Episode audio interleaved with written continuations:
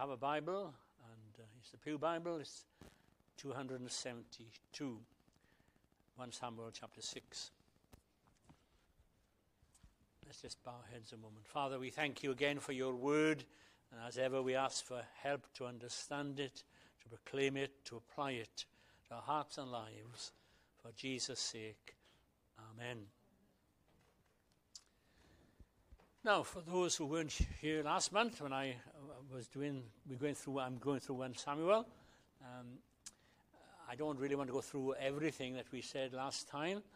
Uh, I started off by making two statements. And the first was that God doesn't need us to fulfill his purposes. Very, very important. God doesn't need us to fulfill his purposes. But I quickly added to that, but God sometimes is pleased, chooses to use us to fulfill his purposes. So you've got this balance. It's, it's, a, it's not a contradiction, it's a complement, complementary in the sense that we have this emphasis on God and his sovereignty, and then us and our responsibility. And we dealt mostly last time with God who doesn't actually need us to do what he wants to do. Uh, that'll still be the emphasis mainly this morning. If you were able to come tonight, you'd see that there'll be an emphasis on the other side of that God is pleased to use us. If you can't come tonight, well, perhaps you might listen online or look at, listen to it later on. So, background is that the Israel and the Philistines have been in battle and uh, the Israelites are losing uh, because they've neglected God, they've forsaken His law, and, and, and so on. And God has given them over uh, to the Philistines.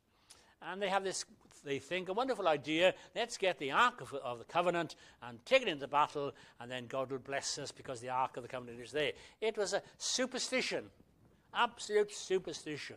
Their faith wasn't in the God, in Yahweh, the God of the covenant. They were, they were putting their faith in a little box, a special box, but nevertheless a little box. And God said, Right, I'm not there. Right? That is my ark of the covenant, but I'm not tied to a box. And God gave them over to the Philistines. And not only did they defeat them, but they captured the ark and took it way back um, to, uh, to the land of the Philistines.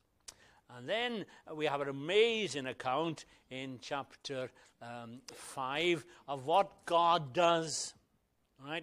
I won't go through it, but I love it. I won't go through it again, but I love it. The ark is taken uh, to the temple of Dagon, and there it is uh, before this great statue of Dagon, and this little uh, little box, this little chest there. The ark is there, and then you know the next day they come and and, ha- and Dagon's head is fallen off. Plop.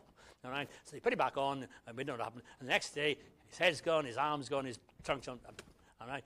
And uh, oh. God doesn't need you. God doesn't need me. He will fulfill his purposes. He is the Almighty. And so they're a bit of a state. Um, here's this little box, and here's Dagon flat in his face. And, and the amazing thing is, I just keep smiling when I think of this, all right? Um, he's a great God, this Dagon, that's what they say, but he can't get up off the floor. All right? I know the feeling. All right? He, can't get up off the floor. All right? So they have to kind of put him back together and then they have to fix him with a bit of super glue or something, right? I mean, what kind of God is that? What kind of God is that? He can't look after himself. He can't put himself back together. Who would want to pray to that God? Anyway, so God deals with that situation. He deals with Dagon. But he's not finished with the Philistines. So then he brings various plagues on them. And uh, they realize there's something to do with this ark, so they move from city to city. There are five cities in that little strip, what we call now Gaza Strip. There are five cities there, and they take them to one, and these plagues come upon them, and they move it along to the next one, and next one. And so all these cities have been plagued.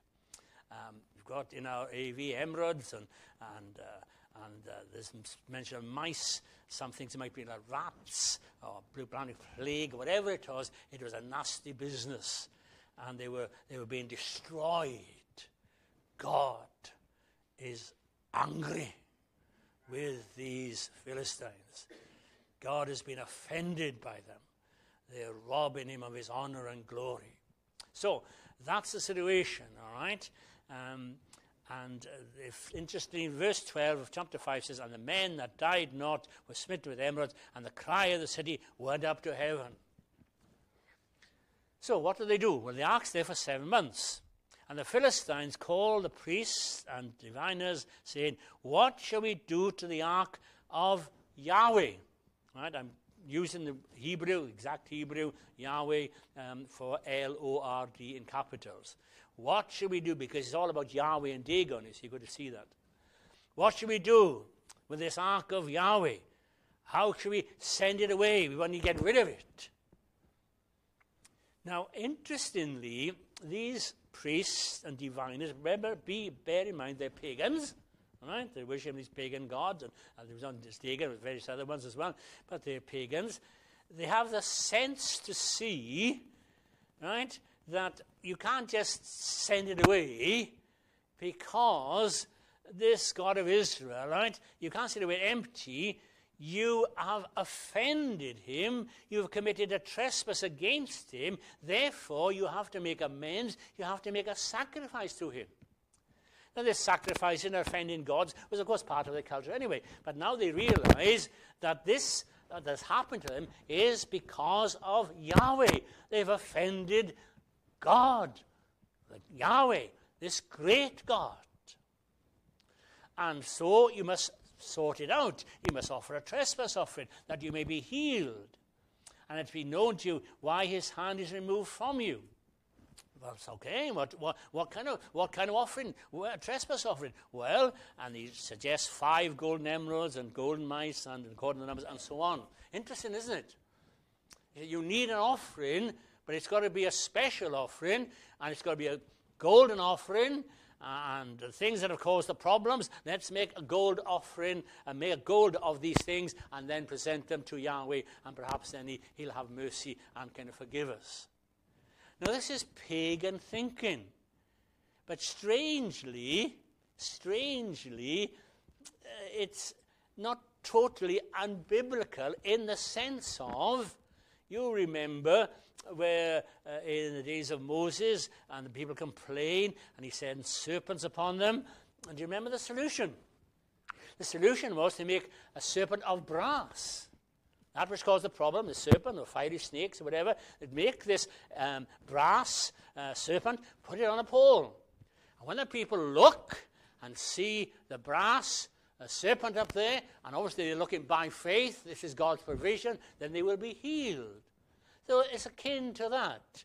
And interestingly, into the New Testament, uh, the Lord Jesus uses that same uh, example of his being lifted up uh, for uh, the salvation of his people. That's in, in, in, John 3. Okay, so that's what they do, all right? Uh, Wherefore you shall take images of your emerods and all I said, um, admire the land. And listen to this, verse 5 And he shall give glory unto the God of Israel. Now, if you've been following through, this glory aspect has been so important in the story we discovered that the Hebrew word for glory uh, is, the, is the same as heavy or heaviness. And you think, how can you describe God as being heavy? Well, really, we use it in English, don't we? We talk about somebody who is a heavyweight, not as a boxing sense or because they're physical frame, but because they're deep thinkers. Right? Uh, he, he's a heavyweight. She is a heavyweight. Oh, don't bother with him because he's lightweight. His arguments, his discussions, they're very lightweight. But something who is heavy is in the sense of uh, a depth to them, if you like. And this God of glory has a heaviness about him in the sense of the glory and honor and power and so on. And when uh, the, the, the ark is captured, you remember uh, the cry, the glory of the Lord has departed. Ichabod, right? Kabod is the Hebrew for heaviness. The glory of God has departed. Into the New Testament. Famous verse, Romans 3.23, For all have come short, all have sinned and come short of the glory of God. It's the same word. In other words, we've made light of God and His Word and His law. We have made light of it. Some people make fun of it. And God has taken notice of that. And people have come short of his standard. And then we see the same word where we're told that God's hand was heavy upon them. See the thought going through here. Here, God's hand is heavy upon them. There's a weightiness of his, his wrath and his anger dealing with these people. His hand is heavy upon them. And so these diviners, they say, well, let's do this, all right, so that we will give glory to the God of Israel. Peradventure, he will lighten his hand. You see, it's going through you. He, take his heavy hand off you. He'll lighten his hand from off you and from your gods and from your lands. Now, verse 6 again. Remember, this is coming from the pagans.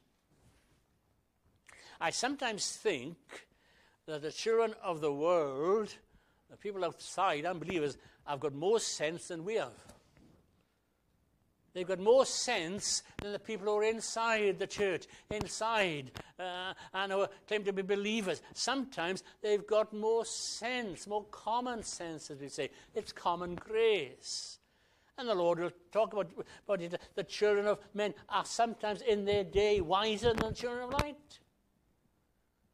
They see things. And here are these pagan priests, and they see things. And they say, Do you remember Egypt?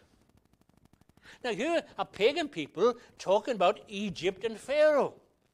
What are they talking about? They're talking about the Exodus.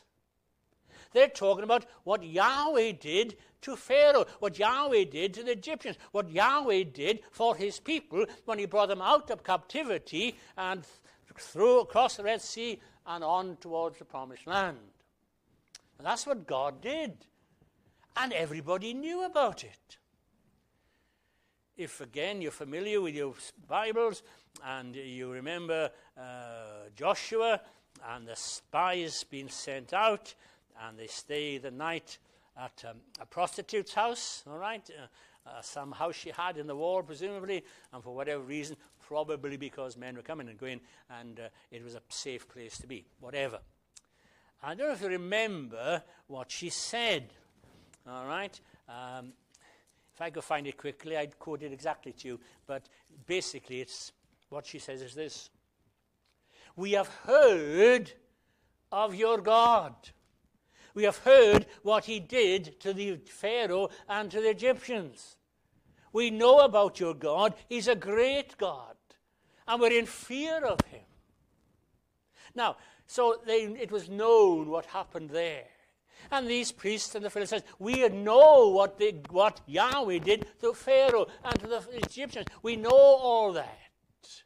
We know how this God, Yahweh, opened up the Red Sea. We know how he brought these people across. We know what happens when, when the, the, the uh, Pharaoh and the soldiers and the horses and chariots seek to go through the same way and the water comes back and slam.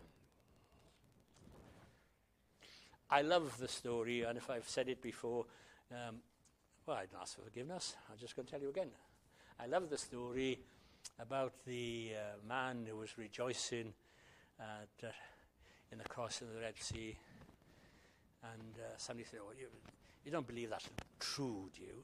Well, yes, in the Bible. Well, it, it was very low level, right? wasn't much water there, hardly, you know, perhaps an inch or two, and so it's quite easy to cross it. Strangely enough, the Bible says it was a time of flood. Interesting. Anyway, so here's the no, it was the Jordan. Sorry. So there's just a couple of inches. Oh, says the man, strange. Okay. I said, well, you know, this is wonderful.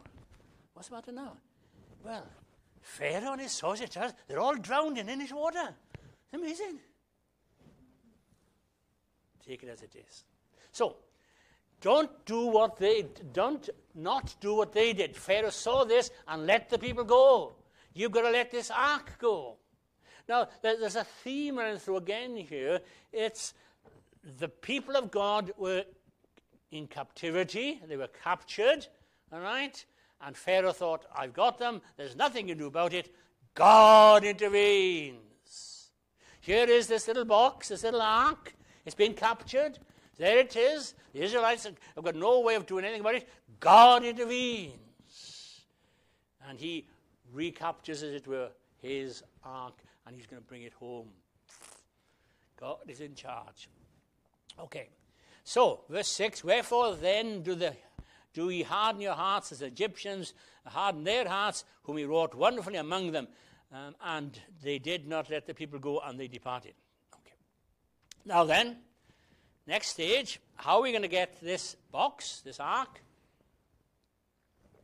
back down to Israel? Well, God is going to use two cows. Two cows. Now, we're a farming community, some of us, we know about these things. My friend Jill knows all about cows and dairy and all that kind of thing, and calves. Um, we're going to have two cows, but they're not just any old cow. Not cow in their last stages, and we, we can get shot of them because they're not. What can you do with an old cow? You know, chop it up and anyway, make a bit of stew or something. Right? We've got these two cows, and they're milking cows. Why is that important? Well, I'll tell you why it's important. Because these two milking cows have got calves. Now, if you like your annual programs, you must like the Yorkshire vet. All right? If you don't know what I'm talking about, ask Karen because she knows all about these things. All right? Right. So here's the Yorkshire vet, and they have to go out to the farms, and, and they're always having problems with the lambs, poor, poor, poor all right? They always have problems, but sometimes they have problems with calves. I, I won't go into them. Ed will know this, perhaps about this. I won't go into all the procedures of what they do, right? Because it's already present, particularly. Right. Now, but they're milking cows. They've got calves. They have a maternal instinct to look after the calf, to, for the calf to feed to, uh, Uh, uh, from them. Obviously, that's the system. Now, they take these two milking cows, they have this new calf, a cart, and these two milking cows are going to pull the cart upon which is the ark, and a little box with gold stuff in, and it's going to go off, and we'll see where it goes. Now, and they low as they go. Low as they go. What is the instinct of milking cows? To go straight to the calf. They need to go to the calf to relieve them of the milk. I don't want to get too technical, but you know what I'm talking about, all right? They need to go to the calves. The calves are relieving them of the milk. And so for these cows to go down to Jerusalem this way will be contrary to nature when they need to go that way.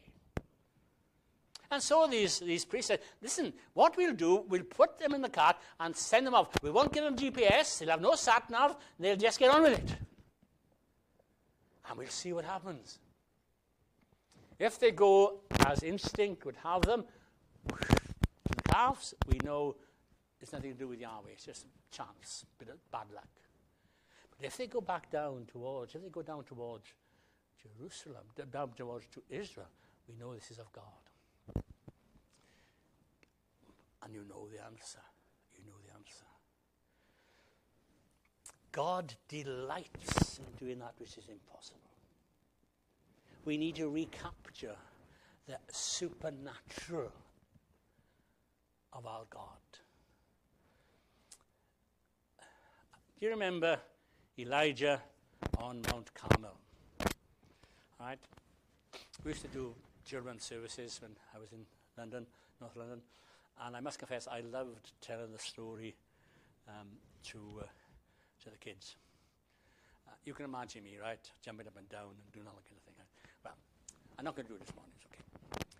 So you remember what God said after it had this sacrifice. You're familiar with it. I won't go through it. You got the, sacrifice, and the, the thing was the God who answers by fire, he's God. Baal, right? Is he God? Well, if he can answer by fire, he's the God. If Yahweh is the God, he answers by fire, he's the God. So let's have a competition. Let's have a, let's have a duel. Let's have a challenge. And you've got the, the, uh, the, the, prophets of Baal there, and they're all jumping up and down and cutting themselves. And, doing, and uh, Elijah, uh, you might not like this phrase, but I'm going to give it to you anyway. He was very sarky. He was sarky, right? You, whatever word you want to use, really, honestly, he was so sarcastic. there is spiritual sarcasm, which is appropriate, but there we are. And he's seen these, you can imagine him sitting there stroking his beard. Perhaps he's a bit deaf. Hearing aid in. The battery's gone. Shout a bit louder. He might hear you. They shout.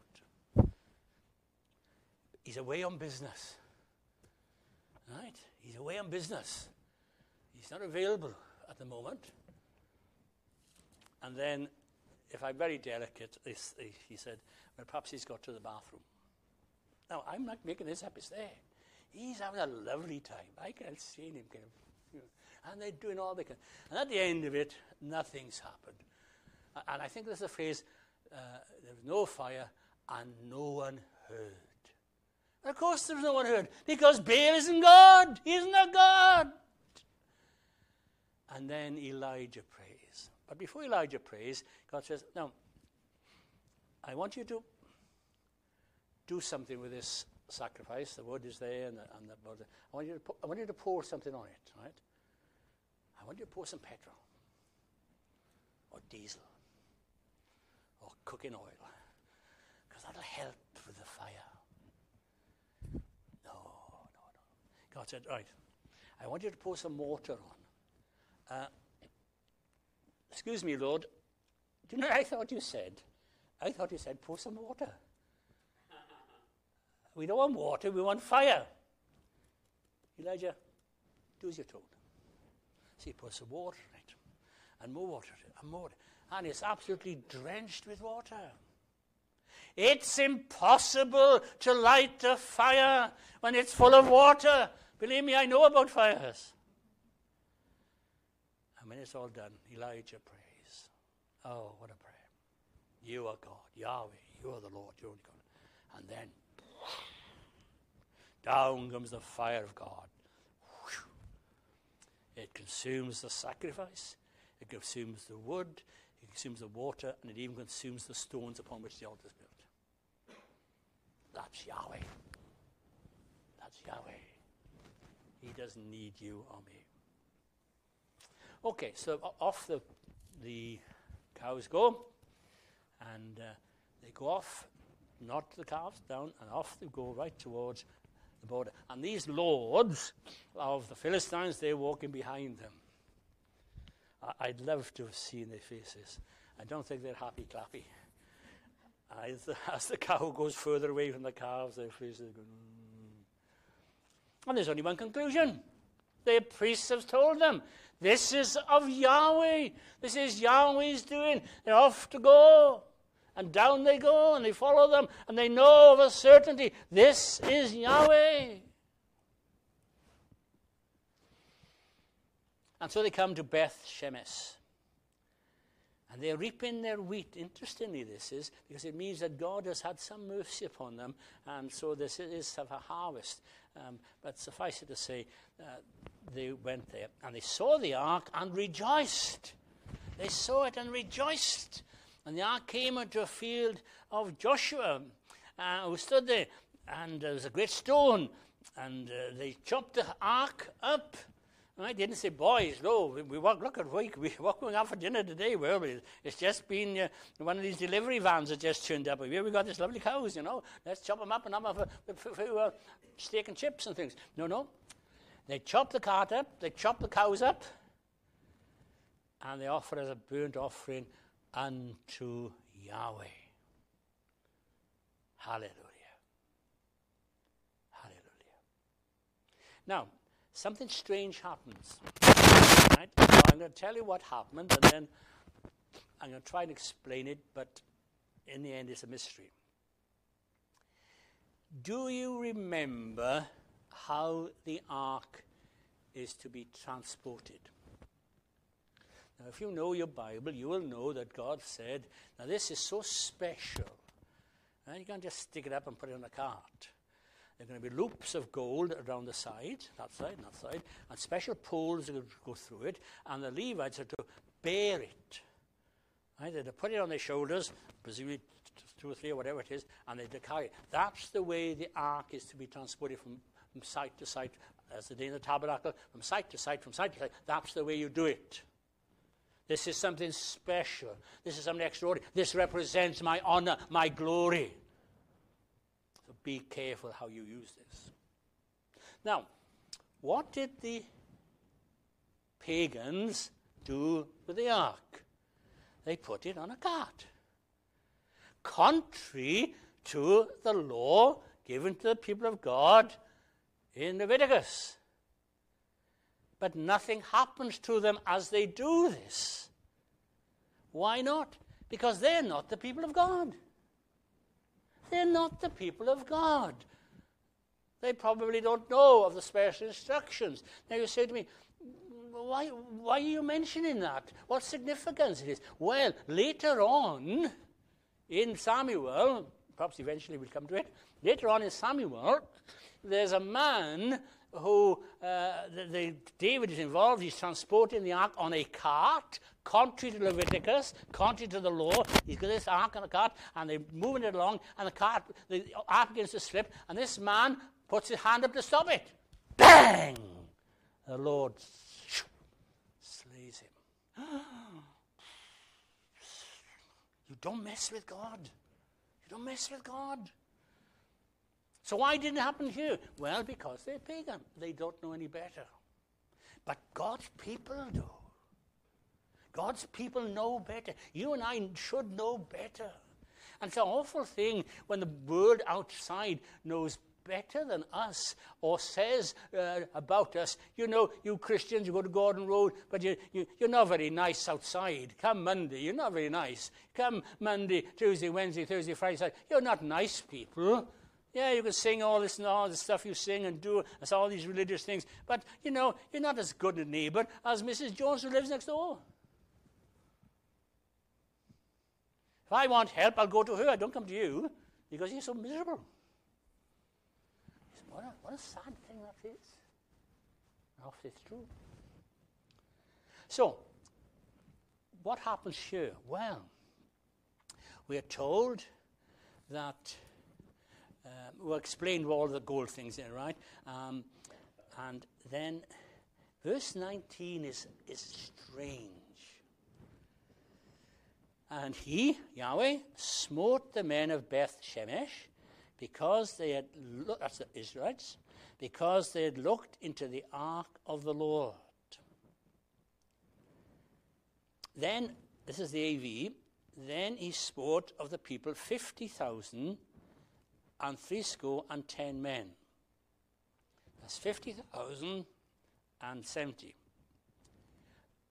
This is very technical. Don't worry about it, but I'm going to tell you, tell you this because if you go home and you might have another Bi- Bible and have another version at home and you read this, you'll see that there's only 70 mentioned. They've lost 50,000, which is a lot to lose.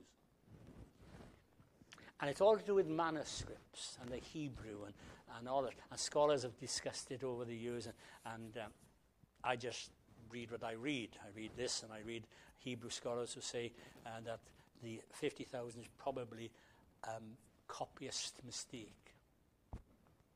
It's not talking about the errancy or the error of Scripture. We're talking about the original, which we haven't got. We haven't got the original manuscript. We haven't got the copy of the original. We've got copies of copies of copies of whatever. So don't worry about it right? But I'm telling you that in case you come across it. Um, most folk would think it's just a 70. But it's still 70. Why has God struck these 70 down? Now, it says they looked in, all right? That could be looked on, all right? It could be looked on the ark. But surely everybody looked on it. So why are these 70 being struck by God? Well, we don't know. But some would say, and I think this is probably true, it was the attitude that these men had. Some, when they saw it coming, rejoiced. Others said, Oh, I wonder what this is all about. I wonder if they laughed at it. I wonder if they derided it. They treated it very lightly by, well, they took it into battle. Well, let's take that in and it'll deliver us and that'll be fine. And it didn't work. And now these men, I wonder if they're deriding, if they're playing down, if they're, they, they, they're, they're not in a sense of attitude of worship or whatever. I don't know, but certainly, whatever they did, God took offense and God took it seriously and He smote them.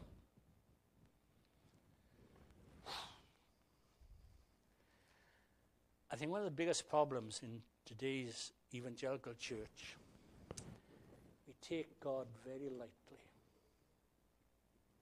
We take God very lightly. There is no fear of the Lord. Now, I'm not talking about the pagans outside, I'm talking about us inside. And it seems to me because there's no fear of God inside, there's no fear of God outside. In fact, is it Romans 3 where, where Paul talks about there's no fear of God before their eyes? There are people that do things and say things out in the world. And this is a dreadful, absolute, almost absence of any almost respect for God and the things of God and the Word of God and the place of God. Uh, uh, it's, it's horrendous. People just don't care. Some of you know I spent two years or so in a little market stall in Hailsham, giving away free literature, Bibles, tracts, and things. And I think I ever, I'd ever, ever had one person who disagreed or wanted to challenge me what I said or what I believed. One person. The majority of the others were just not interested. They didn't even have enough interest to disagree with me. They didn't even have enough interest to say, What's this about? Oh, that's a load of rubbish. I don't believe in that. They didn't even, they just couldn't care less. They didn't want to care. They didn't want to know. The interest, the disinterest, the uninterestedness.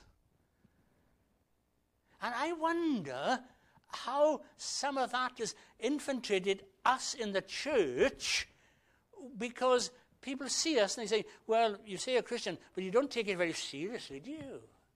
I don't see this being worked out in your life and worked out in what you're doing uh, and say, back to what they think of us. And I think that's true. I think it's way, and it's evidenced in sometimes in our worship, sometimes in our praying. I think sometimes uh, I, am looking at myself, and not just looking at you, I'm looking at myself. I'm thinking, Colin, your praying is not worthy of God. It's kind of small little prayers. Now, I'm not saying we shouldn't pray about small little things. What I'm saying is that our praying sometimes is very small. How does Newton put it? Thou art coming to a king, large petitions with thee bring, for his grace and power are such, none can ever ask too much. Do you sing it? Do you believe it? Do you really believe it? Ask big things of God. He's Yahweh. He's the God of the covenant. He's almighty. He can do as he pleases when he pleases. He's God. And then finally, and we'll close with this, there's a lovely little illustration of the gospel. You say, well, if we come a long way from there, what's that? Well, verse 20. And the men of Beth, Bethshemesh said, Who is able to stand before this holy Lord God? And whom shall he go up from this? That's a question.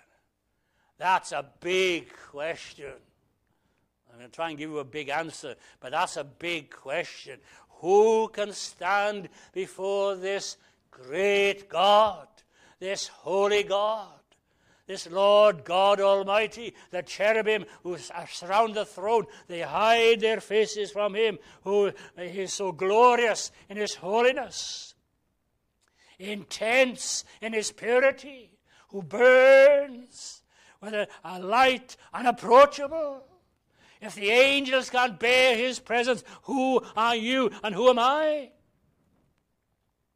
How can you stand before this God? How wonderful thou art.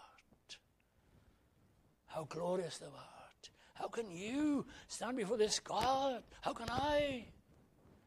The answer is we cannot of ourselves, in and of ourselves. We cannot stand before him. We cannot bear his the intensity of his holiness and his righteousness And I have to say, his wrath, who can bear the wrath of God? There is an answer. Hallelujah, there's an answer. There's a big answer. I tried to think of a little illustration, all right?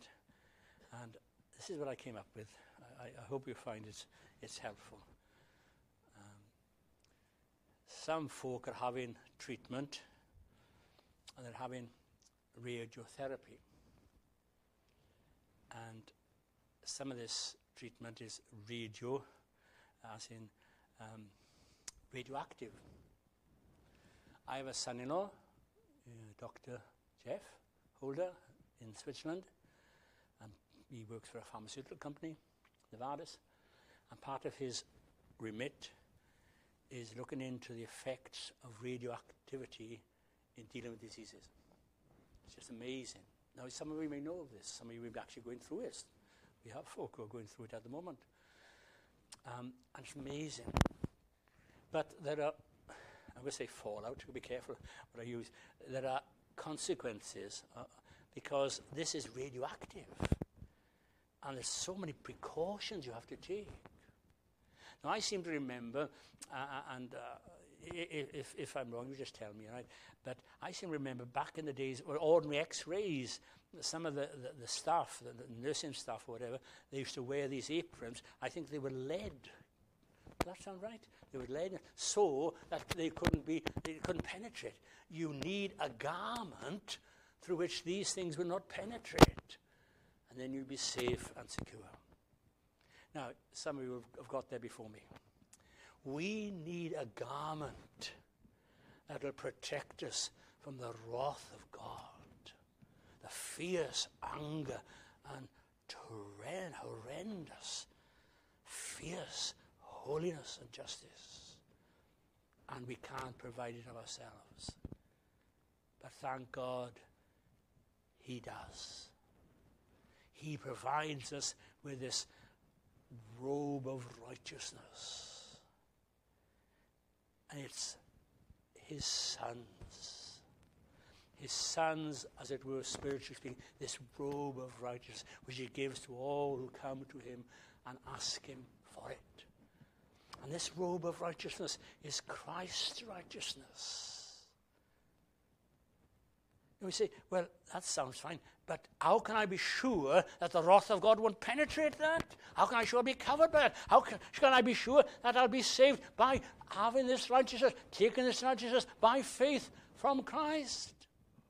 Well, the answer is very simply because he has endured the wrath of God on our behalf. You see this? He's taken those rays. He's taken that uh, righteousness. He's taken that, uh, that punishment the Lord demands. He's taken it. He's, he's taken it fully to himself, and God didn't spare him any of it.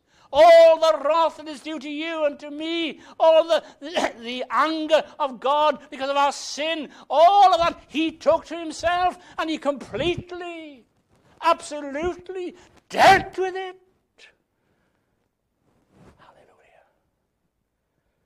So in Christ, I'm absolutely safe and secure.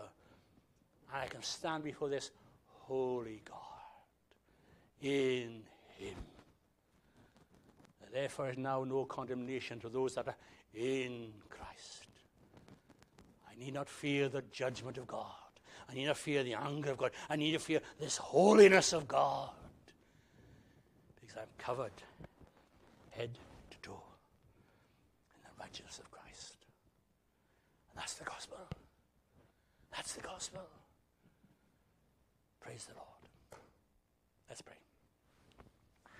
Father, we thank you for this story. It's an old story, but we believe it's got lessons for us. That you are God. You don't need us. You can work out very adequately without us, and that you've done so often. We know there's another side which we will think about later, but we thank you for this side. And we thank you for your provision of the Lord Jesus Christ, who is our righteousness. He's everything. And He and He alone protects us from the wrath of God. because he himself has suffered as our substitute and died in our place, the just for the unjust, that he might bring us to God. Amen.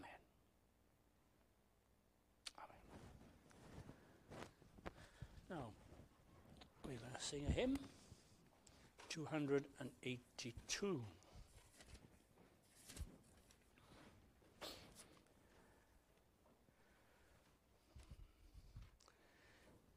It's on the second coming of the Lord, and it's um, about judgment, and yet it tells us about a Savior. Day of judgment, day of wonders, hark the trumpet's awful sound. Louder than a thousand thunders shakes the vast creation round. How the summons, how the summons will the sinner's heart confound. See the judge, our nature wherein, clothed in majesty